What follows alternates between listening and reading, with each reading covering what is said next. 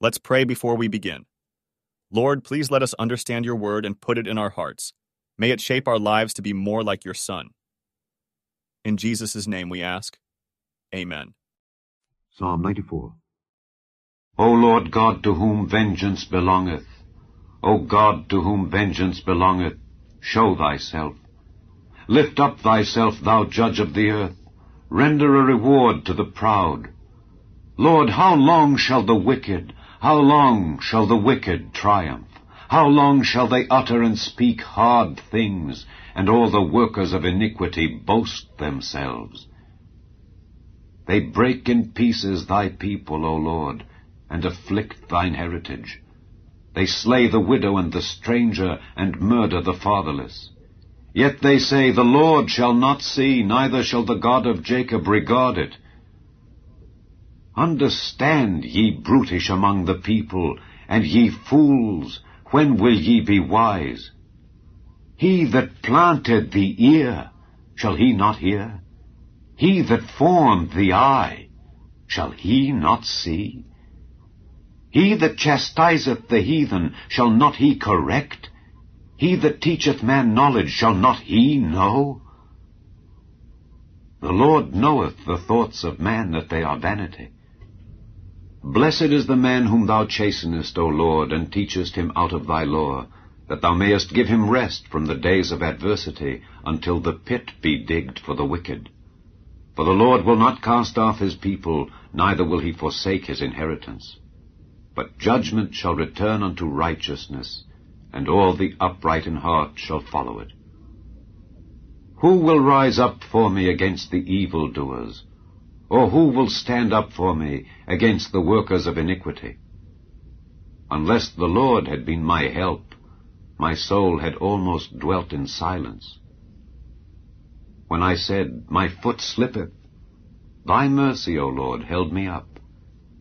In the multitude of my thoughts within me, thy comforts delight my soul. Shall the throne of iniquity have fellowship with thee, which frameth mischief by a law? They gather themselves together against the soul of the righteous, and condemn the innocent blood. But the Lord is my defense, and my God is the rock of my refuge. And he shall bring upon them their own iniquity, and shall cut them off in their own wickedness. Yea, the Lord our God shall cut them off. Matthew Henry Commentary on Psalms chapter ninety-four, verses one to eleven. We may with boldness appeal to God, for he is the almighty judge by whom every man is judged. Let this encourage those who suffer wrong to bear it with silence, committing themselves to him who judges righteously.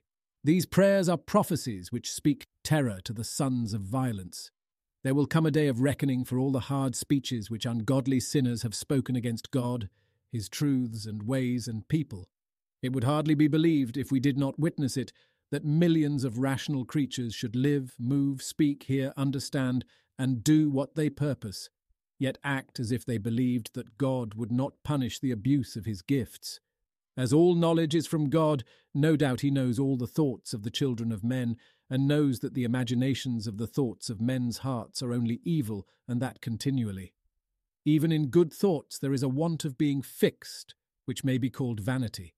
It concerns us to keep a strict watch over our thoughts, because God takes particular notice of them. Thoughts are words to God, verses twelve to twenty-three. That man is blessed, who under the chastening of the Lord is taught his will and his truths from his holy word and by the Holy Spirit. He should see mercy through his sufferings. There is a rest remaining for the people of God after the days of their adversity, which shall not last always. He that sends the trouble will send the rest. The psalmist found succour and relief only in the Lord when all earthly friends failed. We are beholden not only to God's power but to his pity for spiritual supports, and if we have been kept from falling into sin or shrinking from our duty, we should give him the glory and encourage our brethren.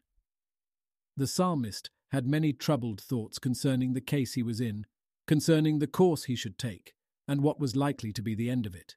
The indulgence of such contrivances and fears adds to care and distrust, and renders our views more gloomy and confused.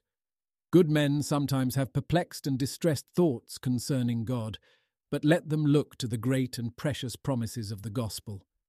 The world's comforts give little delight to the soul when hurried with melancholy thoughts, but God's comforts bring that peace and pleasure which the smiles of the world cannot give, and which the frowns of the world cannot take away.